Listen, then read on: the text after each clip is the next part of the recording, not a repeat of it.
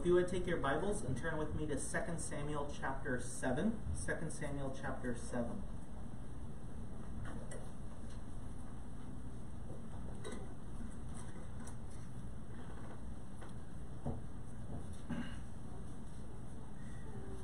I don't know about you, but as I grew up, there were different times where people made different promises to me. And sometimes those promises were fulfilled, and sometimes those promises were not fulfilled. Sometimes those promises were fulfilled, and we had to wait a really, really long time, but eventually they were fulfilled. But we respond to promises and the people that made them, uh, in a sense, based on whether or not we actually believe those promises will be fulfilled. So, uh, most of you um, know that I grew up in Ghana, West Africa. And, and growing up in Ghana, we had lots of cool pets uh, at various times. I had sheep, we had a couple of pigs, we had chickens, we had uh, guinea fowl, uh, we had rabbits and guinea pigs, and uh, a monkey, and my parents wouldn't let me get a grass cutter. A grass cutter is like a really giant sized rat that can like bite your fingers off. But you could sell those things for a lot of money compared to a lot of the other animals that we raise. So I always pushed for it, but like grass cutters are such uh, nasty creatures that um, the only way that you can really take care of them is to like um, make a concrete base and side for their dwelling and then the top part can be like metal and wood. But like if you make their cage out of wood, they'll just chew right through it and escape. So they're they're pretty nasty animals. Um, but we had a monkey um, when I was when I was pretty young. We had a, a mapper come um, to to visit us, and he bought a monkey, and he was thinking that he was going to take that monkey back to the States, and it'd be a cool pet for him. And then after he bought the monkey, he began to research, you know, what's it going to look like? What am I going to have to do to take this monkey back to the States? And as he did that research, he decided that he really didn't want to use his finances in that way. So what do you do? You have the monkey already, you leave it for the MKs, right? And we enjoyed that monkey. We played with that monkey. That monkey had so much personality and uh, really grew up in our house. And one very tragic day, um, we went to go visit some other missionaries, and that other missionary's uh, dog was not used to playing with dogs like, or with monkeys like our dogs were used to playing with monkeys. And that missionary's dog bit the rib cage and punctured vital organs in our monkey's rib cage, and uh, monkey monkey was no more. And my parents did what any good parents would do at that time. And you know what they said? Don't worry, we will buy you all another monkey, right? That's that's what like every good parent does. Uh, whether they want to or not, that's that's what their immediate inclination is. Don't worry, we'll buy another monkey. It's it's a promise, right? And we expect that promise to be fulfilled. And especially as children, we expect that promise to be fulfilled relatively quickly, like um, tomorrow. That'd be that'd be an appropriate time frame for this to happen in, and um, it didn't happen right away. And then, um, due to the the nature of what we did, we had to come back to the states and report to the churches that supported us. And we came back, and then we went back to the the country of Ghana, and it didn't happen right away because where we lived, there really wasn't that many monkeys, and there there weren't lions in our backyard either. Um, but one day we were driving in the northern part of the country, and as we were driving on this, you know, dirt road, there was this guy walking a mature, full-grown monkey on the side of the street. And us kids jumped on it. I mean, the guy wasn't trying to sell his monkey; he just had a monkey, right? We're like, "There's a monkey! Buy the monkey!" And my parents asked this guy, "Would you be willing to sell your monkey?" And he's like, "Sure." for the right price, you know, I'll do anything. And so we bought this monkey, and this monkey um, didn't grow up in our house and wasn't a baby when we got it, and so it never really was as friendly and fun as uh, Katie, our first monkey. Brio was a mean monkey. But we wanted that promise to be fulfilled. And every time we thought about monkeys as we awaited that promise, it led to a response in our in our hearts as children, right? There's this accusation that mom and dad have not kept their word, right? Because we don't have our monkey yet. And it affects how we live.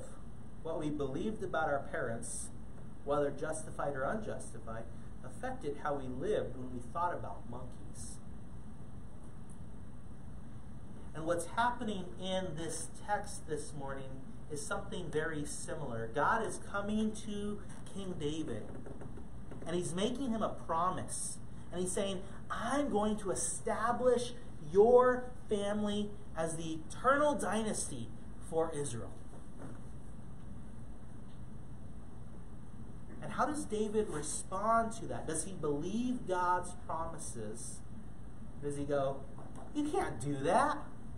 I mean, how can you establish an eternal dynasty? Like, dynasties might last a thousand years or, you know, a couple hundred years, but dynasties fall apart. They don't last for forever. Everybody knows that. I'm a king. I've conquered a whole bunch of dynasties. Somebody will at some point topple this dynasty. Or does David say, I believe God?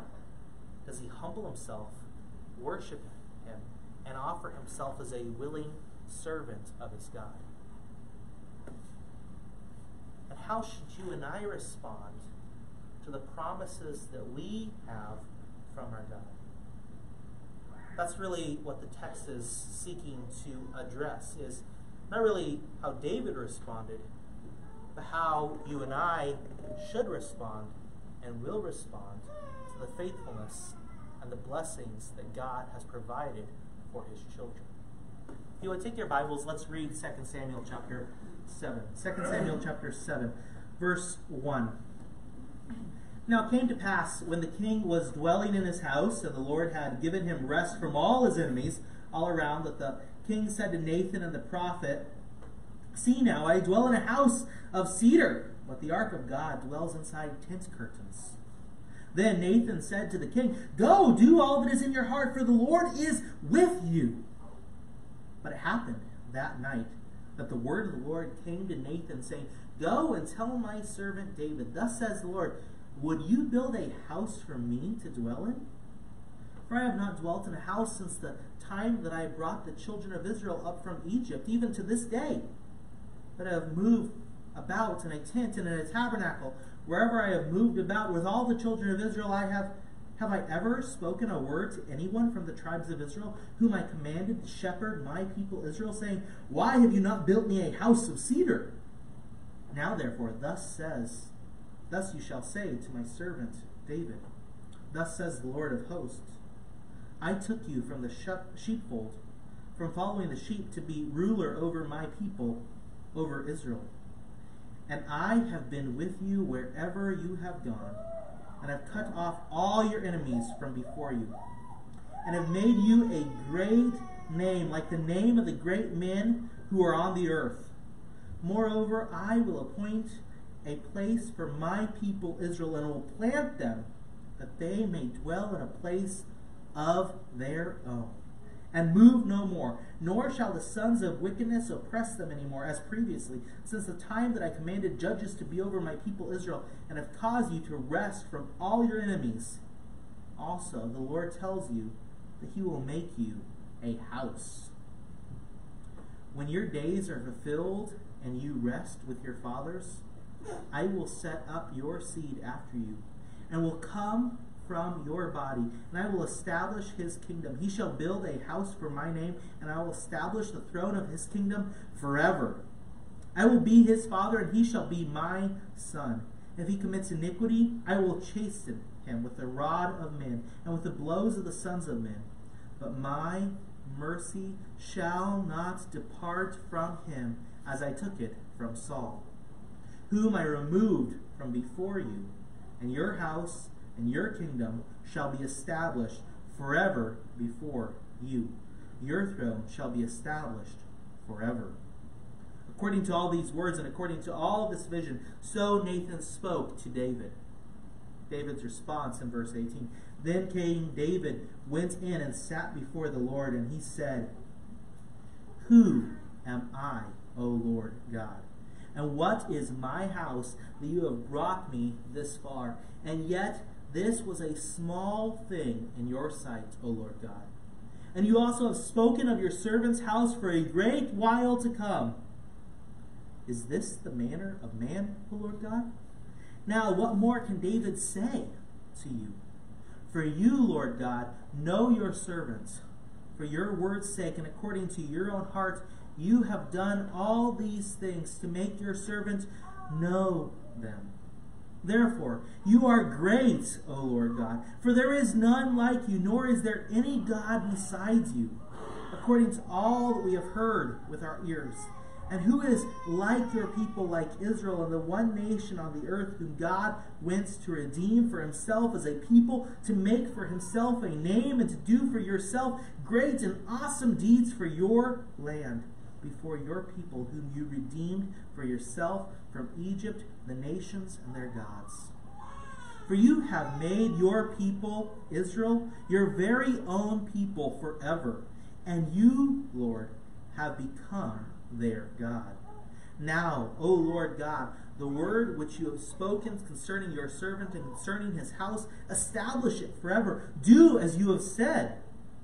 So let your name be magnified forever, saying, The Lord of hosts is the God over Israel. And let the house of your servant David be established before you. For you, O Lord of hosts, God of Israel, have revealed this to your servant, saying, I will build you a house.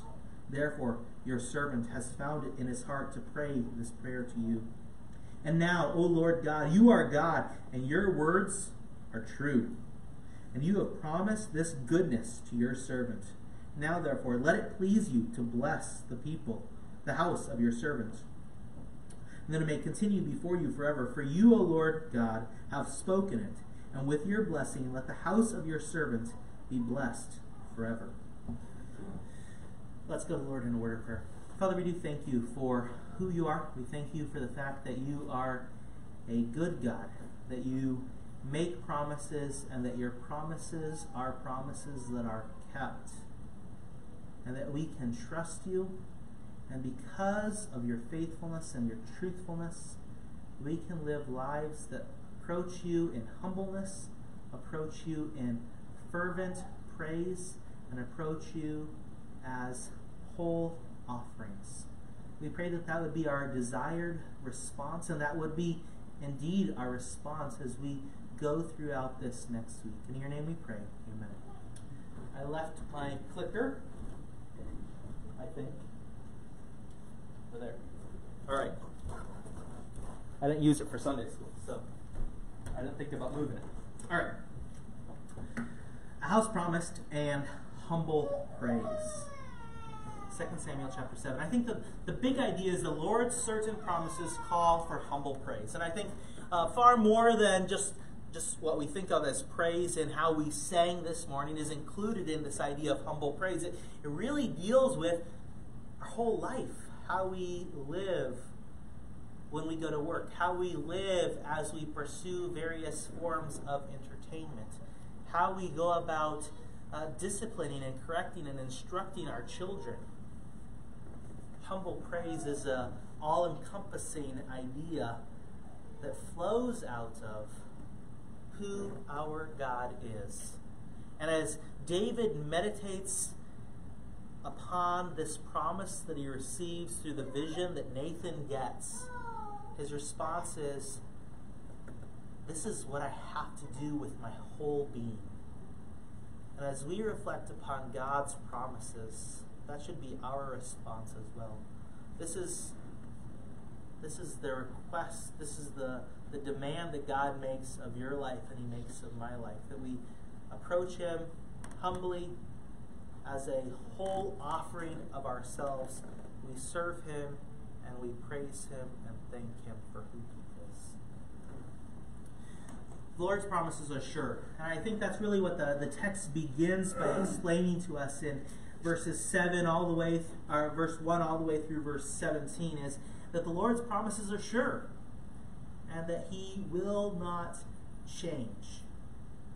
If you look um, God provides David with peace and a finished palace. If you remember just earlier in the text, David has gone and he has conquered Jerusalem. He's conquered the city that has been a menace in Israel's side for so many years.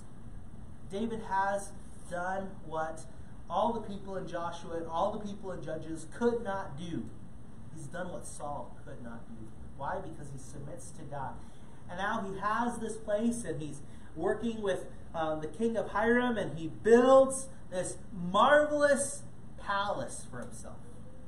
And he's got all the dream aspects of his dream palace, right? They didn't have movie theaters back then, but you know, he had a little theater section where people could come and do the theater plays, and he had his bay window, and he had everything just the way the king wanted it, right? Because if you were to build yourself a mansion in your forever capital city, you would do that too, especially if people are sending you free cedar, right? Okay?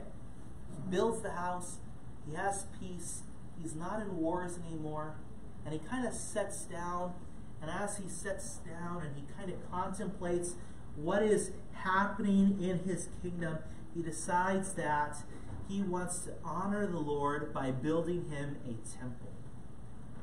Look at verse 2. The king said to Nathan the prophet, See, now I dwell in a house of cedar, but the ark of God dwells inside tent curtains. So he has a desire to worship God, to honor God, not just in, you know, bringing the ark up into Jerusalem so that it's a prominent place and everybody that comes to Jerusalem knows God is the true monarch of our nation. It's not really David. This is a theocracy, not a monarchy. David's like, you know, when I look at my massive palatial palace, and I look at where the ark that's, you know, the, the human demonstration of the fact that we are serving God, not not me. This doesn't measure up. This is wrong. We should we should build something that demonstrates publicly in a big way who our God is and the fact that we have a desire to serve Him primarily. And he tells his friend Nathan this, and Nathan's like, Oh, that's a that's a great idea. I'd encourage you to proceed with these plans. Look at verse 3. Then Nathan said to David, Go, do all that is in your heart, for the Lord is with you. Right? God has been with David. God has cared for David. And Nathan looks at this plan and he's like, That is a good plan. David goes to sleep that night. Nathan goes to sleep that night. And what happens? God comes, and the overwhelming message is about his faithfulness, his goodness to David and to David's descendants. Yeah, he's going to tell him, no, hold off on the temple. But the overwhelming message isn't no. The overwhelming message is one of blessing and one of God's faithfulness to David. The Lord expresses thankfulness at David's desire. Look at verse 4. But it happened that night that the word of the Lord came to Nathan, saying, Go and tell my servant, Thus says the Lord, Would you build a house for me to dwell in? What's happening here? God is not really in shock because nothing truly shocks God. God knows everything, okay? But he's impressed by the hearts of David and David's desire to honor God. He's like, You want to do that for me? And he moves on, and as he, moves on, he begins to point to various aspects of the history. And he says, I haven't ever dwelt in a house like this. Since, since I redeemed Israel, I've never lived in a house like that. And wherever I've moved, have I ever spoken a word to anyone from the tribes of Israel whom I commanded to shepherd my people, saying, Why have you not built me a house of cedar? He's like, uh, this isn't have this isn't, hasn't been a you know historical um, point of uh, friction between me and the people of Israel. I gave them specific instructions on what the tabernacle is supposed to look like, and they followed those. I've never complained about my dwelling place. I've never made a fuss of it. I told them what to do, they did it. he moves on. Whoever, um, why have you not, verse 8, now therefore, thus shall you say to my servant David, thus says the Lord of hosts, I took you from the sheepfold, from following the sheep, to be a ruler over my people. And what, what's going on here is that the Lord reminds David of his grace in the new king's life. And he's going to zoom in and zoom out really rapidly in various sections of David's life. And the whole idea as he does this is I have been good to you. He's pointing to his past faithfulness, his past care in David's life. And so the first area that he points to is you were in the pastures. And maybe you like the country, but in the context, it's not like, you know, country living is a good thing compared to being the prince of the nation, right? Gone to, uh, from being in the pastures as a shepherd, who's the most lowly of the sons of your father, and now you have the most prominent, well known position in the land. You are now king. He moves on from there and he says, Not only that, but I have been with you. You have experienced God's presence. Look at verse 9. And I have been with you wherever you have gone. But not only that, God has provided David with victories over his enemies. Continuing on in verse 9, and have cut off all your enemies from before you. And he's provided him and presented him with a great name, one that is like all the great names, and have made you a great name like the name of the great men who are on the earth. But God's faithfulness in the past hasn't just been something that has been for David. No, he moves on and he says, My past faithfulness has been evidence to the nation of Israel. I have provided them a place.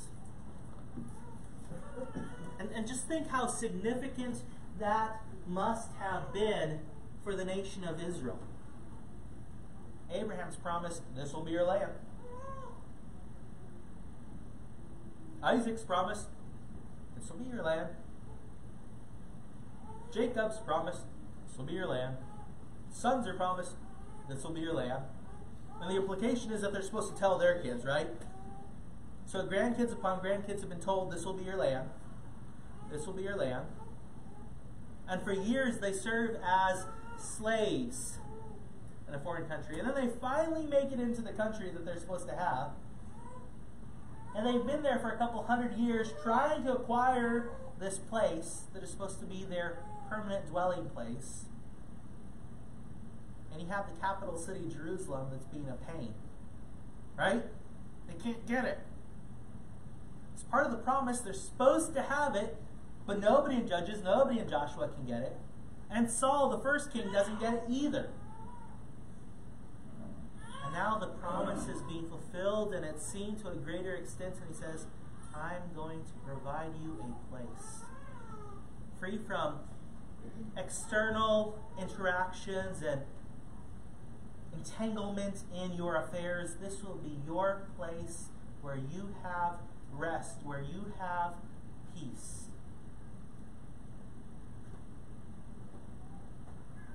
he moves on and he says, not only that, uh, look at verse 10. Moreover, I will appoint a place for my people Israel and will plant them that they may dwell in a place of their own and have uh, and move no more. Nor shall the sons of wickedness oppress them any more as previously, since the time that I commanded judges to be over my people Israel and have caused you to rest from all your enemies. Also, what is he going to do? He's going to provide him a permanent house. Also, the Lord tells you that He will make you a house. And if you don't understand the imagery, you're sitting there going, um, David doesn't really need a house because he just built one.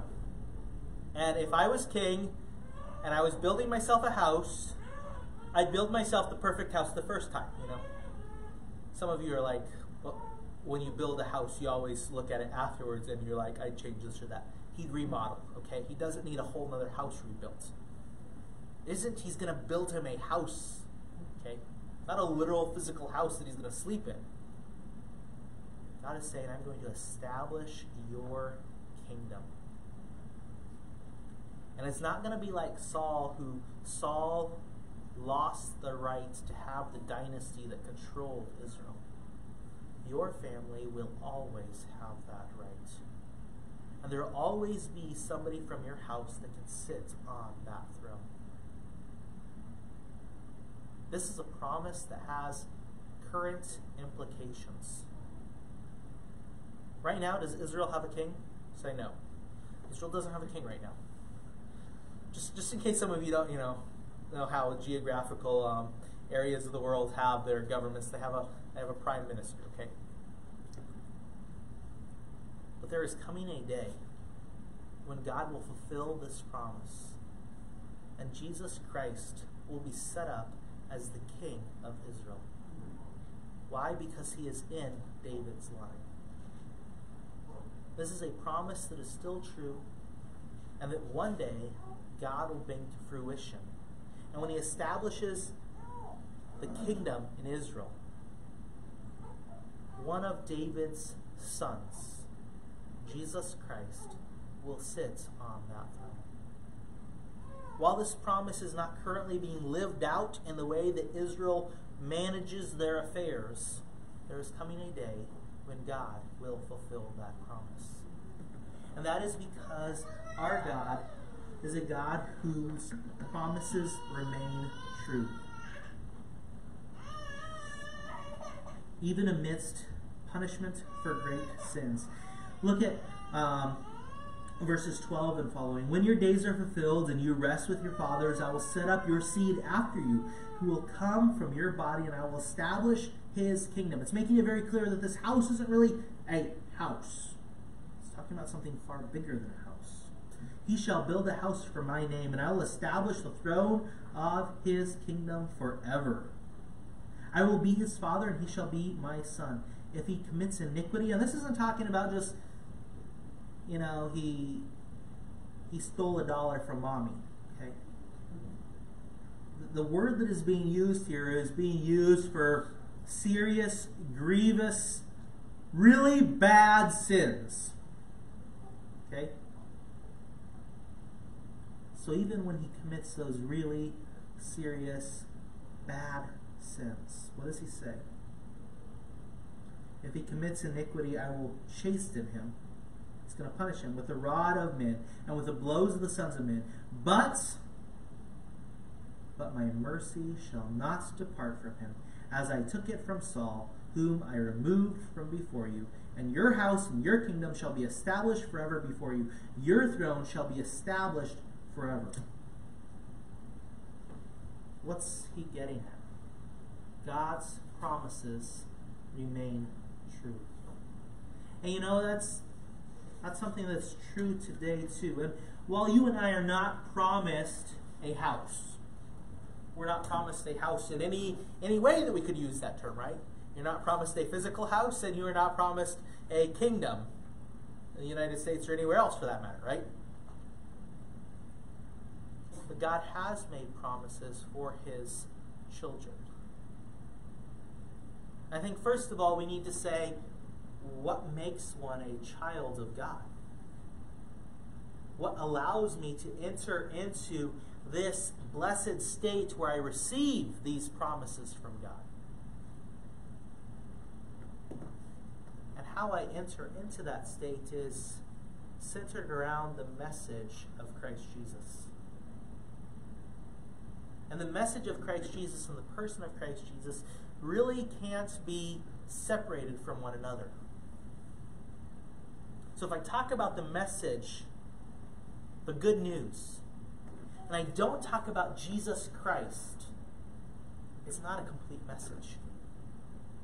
And if I talk about Jesus Christ as a, as a good person who gives us good morals, but I don't talk about the accompanying message, that you and I were sinners, that we stood condemned before a holy God, that we deserved his punishment, that we deserved eternal death and separation from God, then we haven't provided you with the full message. And so there you and I are, as Ephesians chapter 2 so wonderfully describes that we were dead in our trespasses and sins. One of my college friends says, Is that like zombies? My professor goes, No, you're dead. You're dead. There's nothing in you that could possibly earn God's favor. You're separated from God. You're alienated from God. You deserve God's wrath. God is angry. Why? Because you're a dead sinner. And God is just in that anger. What does God do? He steps into this, that situation. He sends his son into the world to die on the cross on your behalf and my behalf. He lives a perfect, sinless life. And he provides us with the opportunity to become alive. To be able to be st- stand before him, being justified, being declared righteous. Why? Not because of who I am, not because of what I've done, not because of who you are, because of what you've done, but because of who Jesus Christ is, and because I choose to place my faith in His finished work. And that drastically alters my outlook and my actions in this life. And so, because of that, now I, as a believer, am able to enjoy the many spiritual blessings that are described in Scripture. I have been adopted by God the Father. I am now a child of God. I have been redeemed. I have had my sins forgiven. I no longer stand before God as someone who is tainted by sin and unable to approach His presence. Rather, my sins are forgiven, and I do not have to pay the penalty for those sins. I get to enjoy all the mysteries that have now been made known to me. I enjoy the hope of the inheritance with the other saints. I am a co heir with Christ. And all this is not something that is uncertain, that I could possibly somehow lose. No, all this is sealed by the Holy Spirit. He guarantees that these blessings, these promises, will be mine. You and I have not been promised a house, but we have been made promises as we approach Christ in faith, trusting that His finished work is all that I lean on for my hope of eternal life.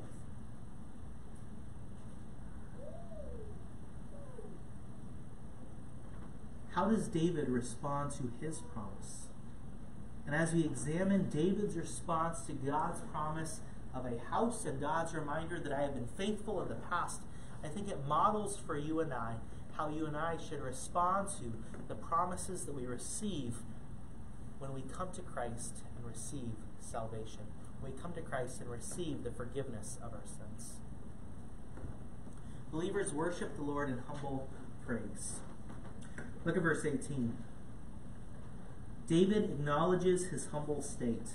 It's amazing. David has these promises made known to him in verse 17.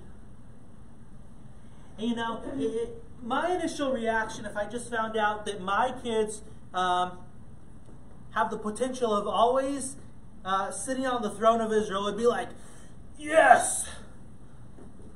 It's all paid off, right? You don't think so? I think so. That'd be that'd be kind of how my mind would at least initially begin to react to the news of God's graciousness to me. But how does David respond? How does David respond to the promise that is found in God's word through Nathan? His response is one of humility, it's one of humbleness. And as you and I meditate on the blessings and the benefits that we have received through our relationship with Christ Jesus, should also lead to humility. Look, look at verse 18. Then King David went in and sat before the Lord, and he said, Who am I, O Lord God? And what is my house that you have brought me this far? No. As I said, my initial reaction would be like, you know, as I meditate upon my, my response to Goliath of Gath in chapter 17 and the, the faith that I demonstrated right there, this is actually something that I maybe possibly deserve, right? Or look at how I responded in faith to Saul as he tried to pursue to kill me in, in direct defiance of God's anointing on my life. I mean, I responded really quite well in chapter 24 and 26. 25, I had a little bit of an up and down, but you know, for the most part, this is something that I deserve. Now, we'll, we'll skip 27, we won't talk about that. But, I mean, look at 28 and 29. Well, that's not what David does. David humbles himself and he realizes that this is not something that he deserved. This is not something that he should have received because of anything that's in him. It's because of God's graciousness providing him with these blessings. David humbles himself. And as you and I see God's blessings, whether they be physical or spiritual, it should lead us to humility. It shouldn't build us up full of pride that that causes division in the body of Christ. Rather, it should allow us to humble ourselves and be willing to give up our rights, give up our perceived um, rights and our perceived things that we deserve. Instead, be willing to give those up in order to pursue and see that Christ is honored, that Christ is worshipped as people see who God is, what He's done, and how we respond. But David's response continues on. It's not just an initial reaction of humility that we see. He goes on, You have also spoken of your servant's house for a great while to come. That's an understatement, if you will, right? The promise wasn't for a great while to come, the promise was forever. Is this the manner of man, O Lord God? Is that how you um, typically uh, deal with people? Now, what more can David say to you? For you, Lord God, know your servant. David realizes his subservient position. It's interesting as you read through David's response in verses 18 and following, I think there's at least 10 references to the fact that David is a servant. Right? David realizes that these, these blessings, these promises of God, does not allow him to just go do whatever he wants. You know, I mean, I've been made king and I've been guaranteed this kingship, and if I sin, I'm getting smacked, but somebody from my family will always be king, so I'll just you know, YOLO. You only live once. That's not what David's response is. It's one of humility that leads him to say, I am a servant of God. And I'm going to seek to live in conformity to your will. Servants don't really get to exert their, their desires and their passions very often. That's what David's acknowledging. I am your servant. I am going to seek to serve you, follow your passions, follow your will. And as you read through, um, really, really quickly, let's let's do that. Um, so, in, into, into verse twenty, you have, "For you, Lord God, know your servant." For your word's sake and according to your own heart, you have done all these great things to make your servant know them. Therefore, you are great, O Lord God. For there is none like you, nor is there any God beside you, according to all that we have heard with our ears. And who is like your people, like Israel, the one nation on the earth, whom God went to redeem for himself as a people, to make himself a name, and to do for yourself great and awesome deeds for your people before you? Your people, whom you redeemed for yourself from Egypt, the nation and their gods. For you have made your people Israel your very own people forever, and you, Lord, have become their God. Now, Lord God, the word which you have spoken concerning your servant, concerning his house, establish it forever, and do as you have said. So let your name be magnified forever, saying, The Lord of hosts is the God over Israel. and let the house of your servant David be established before you. For you, O Lord God of, ho- of hosts, God of Israel, have revealed this to your servant, saying, I will build you a house. Therefore, your servant has found it in his heart to pray this prayer. And now, O Lord God, you are God, and your words are true, and you have promised this goodness to your servant. Now, therefore, let it please you to bless the house of your servant, that it may continue before you forever. For you, O Lord God, have spoken it, and your blessing, and, and with your blessing, let the house of your servant be blessed forever. I kind of walk away from the passage going, I think David thinks that he's supposed to serve God. I think that might be a uh, reasonable understanding from the text, right? I think we could all get there pretty easily. David realizes he is subservient to God. And he has a desire to serve God. Why? Because of God's past faithfulness. He humbles himself and he desires to serve. David praises the Lord for his goodness. You see that as he discusses God's past goodness, God's redemption for the nation of Israel out of Egypt. David agrees with God's choice and praises him. David isn't like, you know, I'm not really sure if God's going to do this. It's more of an affirmation. It's not really, he's like, you know, you've promised this, but I'm going to pray for it just in case we're unclear here. I, I think David's humbling himself. He's pursuing God's will. God has made his will known. And David is praying in alignment with God's revealed will. David agrees with God's choice and praises him. We must humbly approach the Lord in reverent worship. And that's that's really where it leads David to. Saying God is worthy of worship. How do we live out the truths of 2 Samuel chapter 7? God's promises are certain. And some of the, well, the, the major promise that we see in 2 Samuel chapter 7 is not currently fully fulfilled.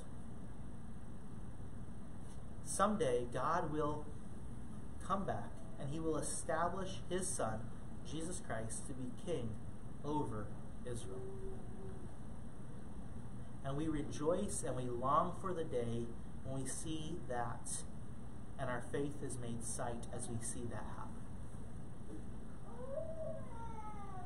But I think that there are implications from David's response to to God's promises that you and I can can use as we respond to the promises that we have received from God as well. And a lot of the promises that I discussed earlier, if you go to Ephesians chapter 1, verses 3 through 14, you're going to see those promises outlined as he talks about the various members of the Trinity and says, Look at the blessings we've received through the Father. Look at the blessings that we received through the Son. Look at the blessings that we've received through the Holy Spirit. I think all those blessings, and even the blessings that we see God promised to others, should lead us to meditate on the Lord's promises. And as we meditate, it leads us to praise and thankfulness. We humble ourselves before the Lord. That's David's response. You and I did not deserve and could not deserve, even now, any of those promises. That is God's immense grace. And that requires that you and I humble ourselves as we meditate upon his promises. We praise the Lord for his blessings. And finally, we offer ourselves as living sacrifices. That's David's big takeaway. Like, think it's like 10 times. He's like, I'm a servant. I'm a servant. I'm a servant. I'm a servant. Your heart's desire, my heart's desire, as we meditate upon God's faithfulness and goodness in the past and as we go forward, should be one of service. Let's go to Lord in a word of prayer. Father, we do thank you for your faithfulness. We thank you for your goodness. We pray that as we we take time out of our busy schedules today to meditate upon your your faithfulness in David's life, to meditate on your faithfulness in our lives up to this point, and the, the promised faithfulness that we have in the future. That you would use that in our hearts to help us to humble ourselves, to help us to praise you, and to help us to seek to serve you as faithful servants. And in your name we pray. Amen.